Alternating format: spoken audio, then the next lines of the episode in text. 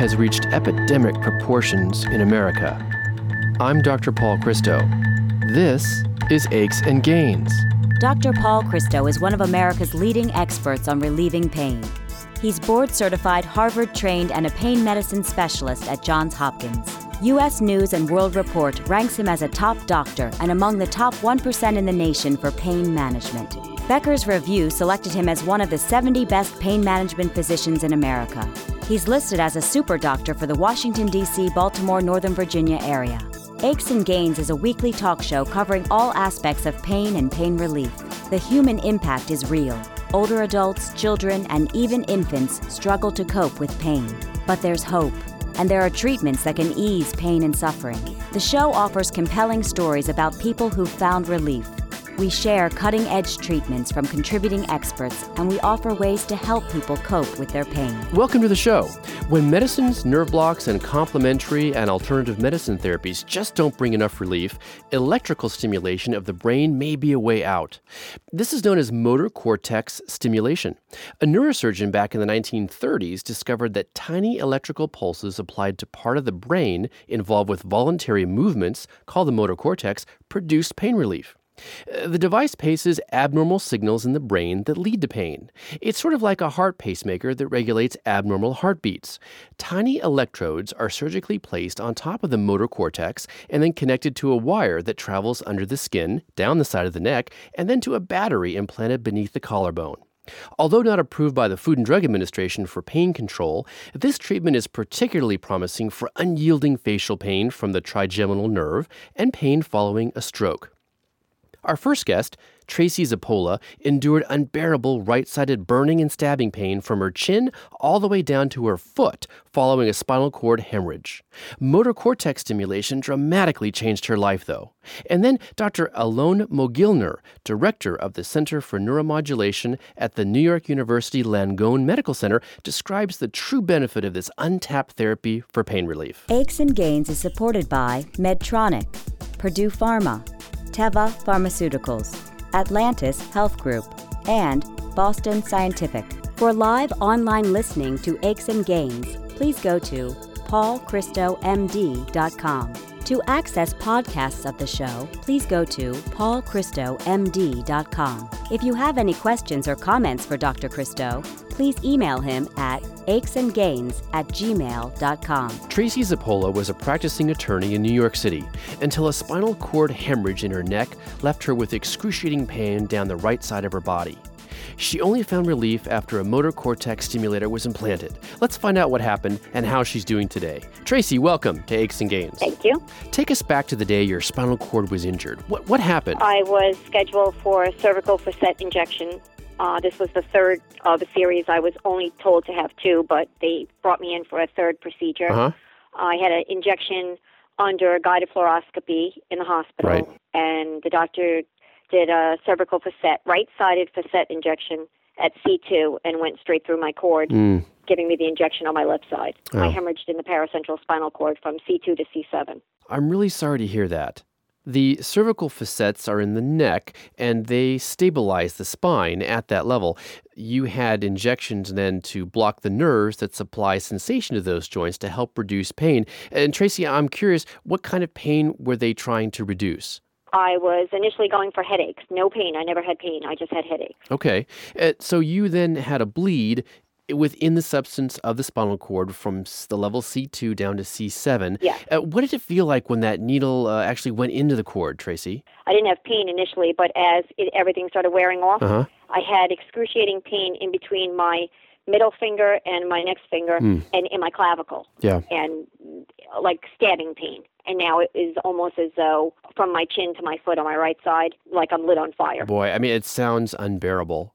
Did you have any weakness or, or paralysis on uh, one, uh, one side of your body? I woke up with the doctor leaning in my face telling me, raise my hand. And I was trying to wake up. And when I realized I couldn't raise my hand, I used my left hand to raise it. Yeah. And then within the week, I started dragging my leg, Mm. and it, it the injury is to my whole right side. It was the equivalent of a stroke, Mm. a right side stroke. Wow. You, you then had an MRI of your neck, which showed a hemorrhage or a bleed in the spinal cord. What did your doctor say? Initially, the doctor said a couple of weeks, and I'll regain the use of my arm. when I started complaining of pain, he said he may have hit the median nerve, Uh-huh. and that could be a couple of months. So I was shocked, really shocked. Oh, I, I bet. Uh, Tracey, do you still have uh, headaches? I do still have headaches. Uh, I'd go back to the headaches I had originally in a minute. Yeah. I sit in the dark. I can't even talk. If Mm. I talk myself, I'll make myself sick. Well, It's a migraine times about 200. I, I really don't know how you endured that. What was life like for you before this event occurred? I mean, w- were you working? Uh, do you have a family? I'm a mom of four. Uh, my children were young when it happened. My youngest was five. I had five, seven, eleven, and 13 when Wow. it initially happened. Um, I'm an attorney, so I was practicing um, in my own office. I was teaching adjunct at a college a couple of nights a week. Uh, I was pretty busy. Well, it, it sounds like you were. You really did lead an active life. How has the pain affected your life and your ability to do those things that make life worth living? Uh, tremendous. So I had no quality of life for the first probably two years. Wow. I've regained a lot back, Uh-huh. but there is many things I still I've missed. Family vacations, uh, just a walk in the mall is a project. Yeah. Um, there's you know many many things have changed for me. I I can't sit for a prolonged time, stand for a prolonged time. I understand because patients of mine will say the same thing that pain has robbed them of the life they once had. Now, we talked earlier, though, that you have found treatments to be helpful uh, dilaudid pills, uh, a pain pump that contains dilaudid, uh, a fentanyl patch that you find effective for your headaches, and a Lyrica, or another word for that is pregabalin, that's used for your nerve pain. And prayer has made a difference in your life, too. Tracey, I have patients who feel that their pain is a curse from God. And when we come back from the break, I'd like to know what your perspective is on that. I'm Dr. Paul Christo, and you're listening to Aches and Gains. Aches and Gains is supported by Medtronic, the global leader in medical technology, alleviating pain, restoring health, and extending life for millions of people around the world. Teva is a leading global pharmaceutical company committed to increasing access to high quality healthcare by developing, producing, and marketing affordable generic medicines, as well as innovative and specialty pharmaceuticals. Atlantis Health Group. Atlantis is a comprehensive multi specialty physician group committed to enhancing the quality and process of healthcare delivery across the country. Visit AtlantisHG.com. And we're back. Uh, Tracey, what is your perspective on whether what happened to you and your pain is a curse from God? I actually believe this whole thing happened for a reason, and I find that many people tell me the same thing. If it happened to someone else, the outcome might have been different. Yeah. I feel like it happened to me because I could handle it. I re- and I I think it was God's way of telling me to slow down a little bit. I wasn't really enjoying what I had in front of me, my family, my kids, and taking it slow. I was 24/7 Yeah. working, you know, chasing the mighty dollar, and I kind of watched things that were a little more important pass by and miss things. Yeah. So some somehow I think it was my way of being told to slow down. It sounds like you have an extraordinary degree of spiritual acceptance of the event. I mean, that, that most people simply would not have. Yes. But did you ever lose hope? yes, I actually gave up in the beginning and said this wasn't really living, this was just existing, and I didn't want to do this anymore. Right. I went through about six months of really great depression and a hard time, and Mm. didn't want to get out of bed. I would put the kids to school, come back in, and just go back to bed and get back up when they came home, and that was it. That was my day. Well, I mean, it, it sounds awful, and I can imagine how isolating and really tormenting that, that was for you. Did you ever contemplate suicide? I did. I did. Sadly, I did. Yeah. Uh, my doctors thought it was coming. My doctors called and followed. Um, they had a similar type case where the injury was just about the same. Yeah. So I would get regular calls from my doctors making sure I was okay. That's good to hear, and I'm really glad that you didn't follow through with it. Tracey, tell us now about how you found out about motor cortex stimulation. I was treating with a doctor local to my home in Babylon who was trying to suggest an occipital stimulator to me because Huh? of the headaches. Yeah. And when he said I would need a stimulator in my head. So I came home and researched and I found the motor cortex stimulator and the deep brain stimulation. So then I began researching doctors who do the procedure. And I sent my records ahead to uh, many places until I ended up having the procedure. You really illustrate the importance of doing your own research and being your own advocate, and I've heard that time and time again from guests on the show. What made you a candidate or a good candidate for motor cortex stimulation? thank God my surgeon decided that he would take me on. There were other doctors before him who told me they would not do it for me. Yeah. Now, the motor cortex stimulator is promising for certain pain conditions, one of which is called trigeminal neuropathic pain, which is pain due to the trigeminal nerve, which is in the face. And the second condition for which it's promising is for pain following strokes. In your case, though, they, they were considering motor cortex stimulation to help treat your one sided body pain following the spinal cord injury.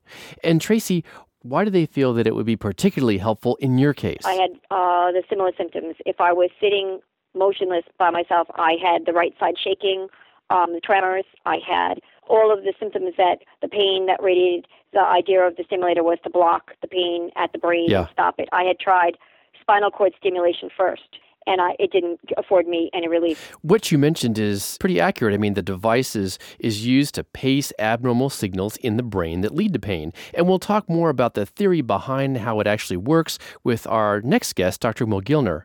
Tracey, can you describe the device that was implanted? What this is, is a motor cortex stimulator. It is implanted on the brain. On, mm-hmm. It does not penetrate the brain. It's on top of the motor cortex. Right. And it sends out a signal um, most people can control their settings. Because of my injury, I don't because I go into grand mal seizures. But um, I do have remotes that control them, uh-huh. and I have chargers. I don't feel the pulsing or anything at all, which is phenomenal. Yeah. And it is blocking the pain, and it stops the tremors. It stops my face is not drooped. It it mm-hmm. stops the I can use my right hand, I can walk, I can do wow. all the things I couldn't do before. Wow, that that really is sensational. The motor cortex is that part of the brain involved with planning, control and execution of voluntary movements.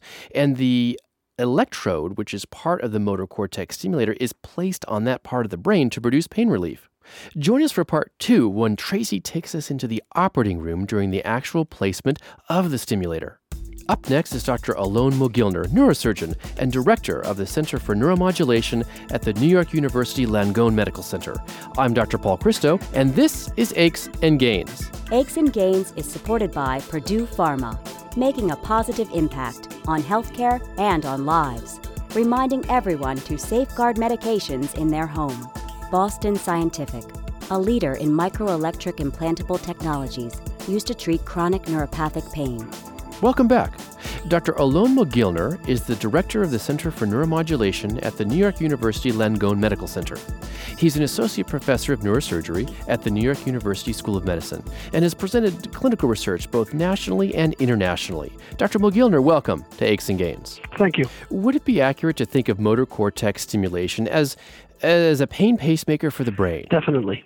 It's a way of rewiring the brain to rid the brain of the pain signals and replace them with something else. Right. You know, I view it as a device that paces, like a heart pacemaker, uh, if you will, the abnormal brain signals that lead to pain. I would, I would agree exactly. The idea is it's a system-wide problem. Signals that were normally sent or normally sent as a message, let's say for acute pain to prevent yourself from doing something, have been miswired and rewired. Yeah. And the only way to change them or to stop them is to send different signals which would more or less block it or mask it or change the perception. Exactly.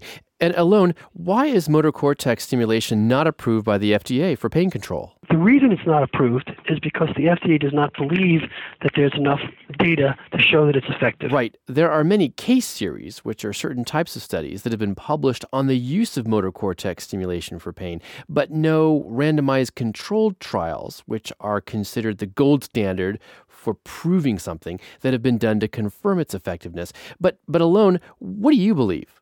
I believe that it is effective in a select group of patients. It does not work in everybody.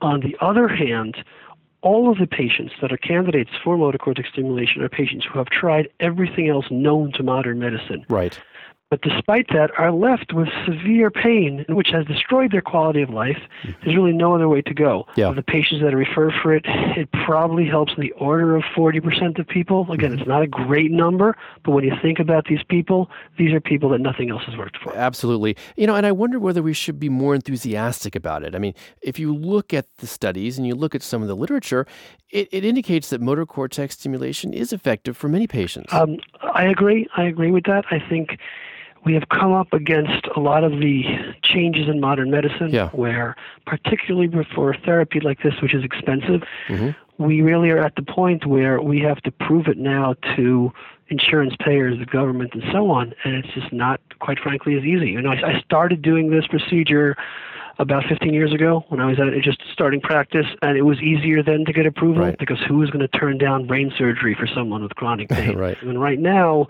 we do need more data to to prove its efficacy, and until that point, it quite frankly will be very difficult to get it always approved in the patients that we think need it. Sure. I mean, I, I think it's important to recognize an emerging evidence base, though, for this uh, relatively new therapy for pain, and that the, there's a, also an emerging application of motor cortex stimulation for pain that has evolved pretty rapidly. Yeah, the technique itself is only about 23 years old. It was first described by a Japanese neurosurgeon. So it's a relative in the field of medicine, it's relatively new. Yeah. But in order to get data that nowadays what they call evidence-based medicine and so on, you need very large-scale studies.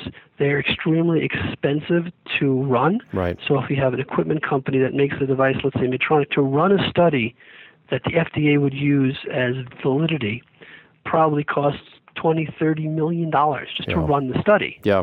So you're at the point; it's a huge amount. So the question is, if you know, look at it from the finances of that standpoint, how are you going to do it? You know, what is the patient base? How many people can potentially be helped, Yeah. and so on.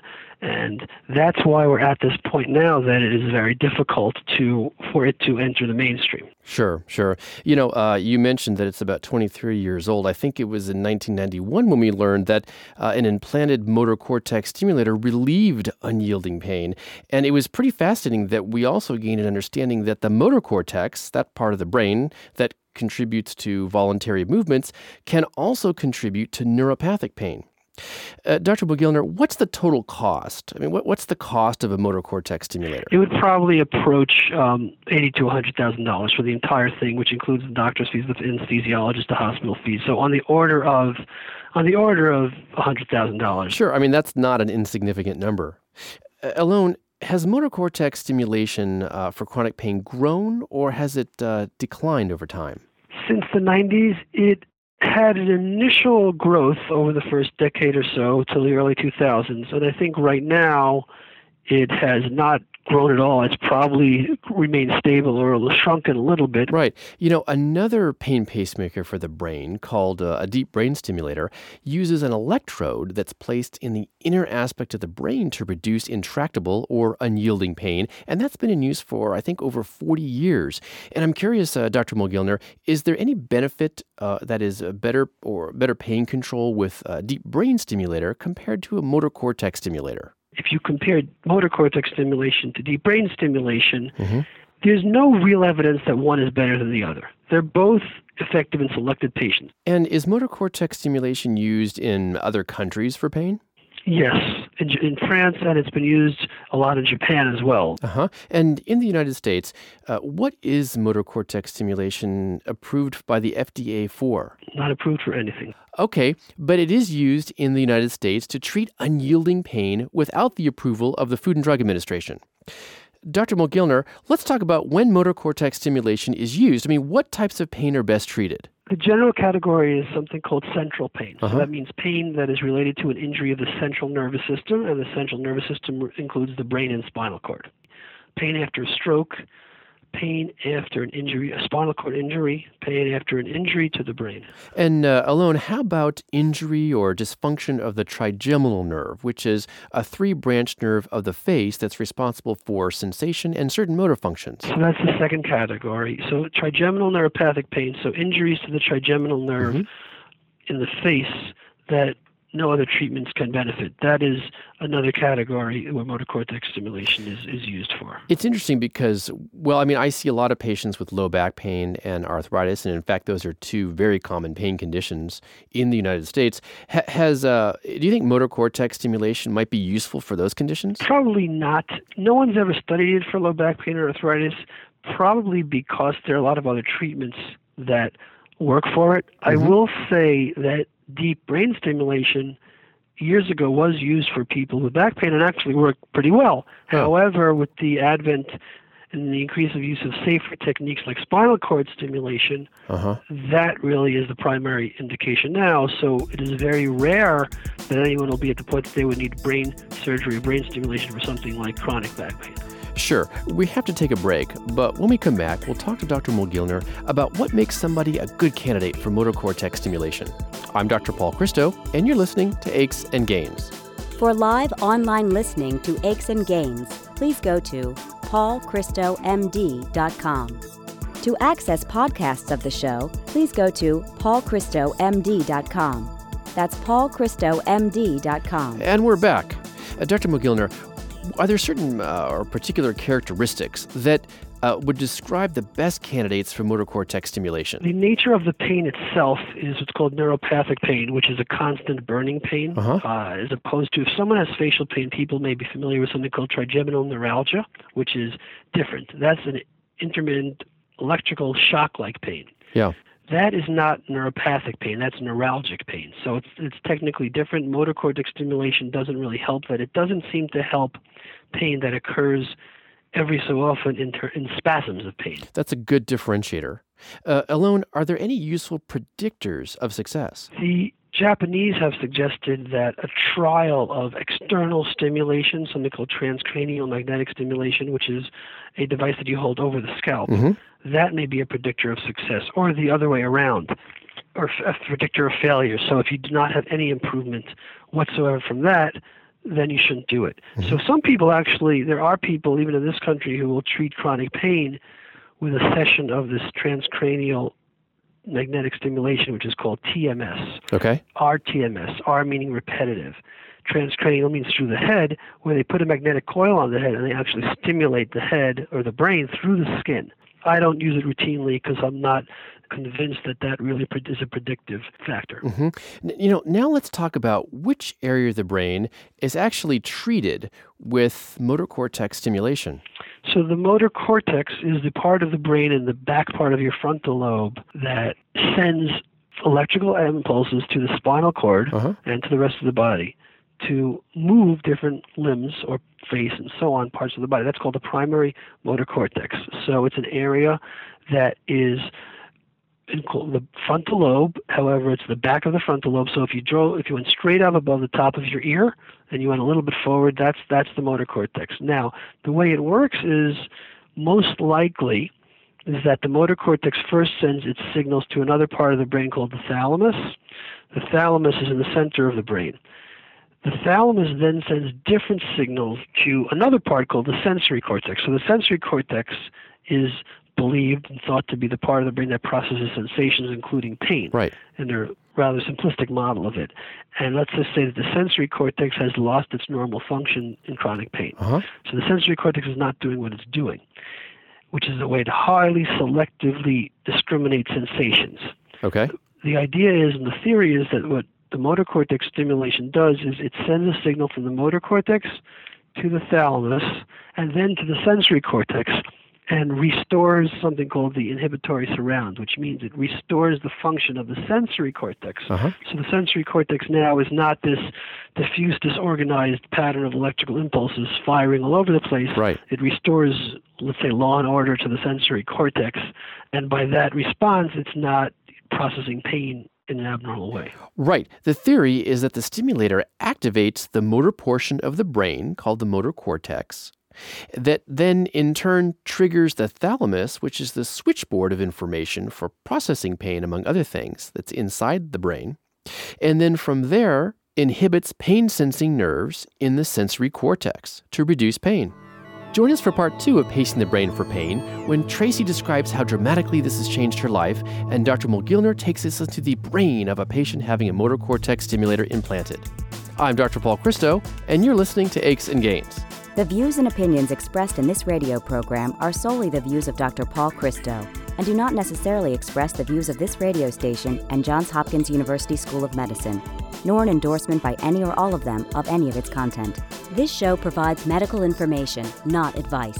Please consult your personal physician before engaging in any course of treatment or use of any of the techniques or products discussed on this show. Discussion of particular uses of products on this show have not been approved by any of the manufacturers of such products. To access podcasts of the show, please go to paulchristomd.com. That's paulchristomd.com. Aches and Gains is produced by Tom Blair and Ty Ford. Elsa Langford is the technical consultant and engineer. Dr. Paul Christo is the executive producer. Thanks for listening. This is Aches and Gains with Dr. Paul Christo.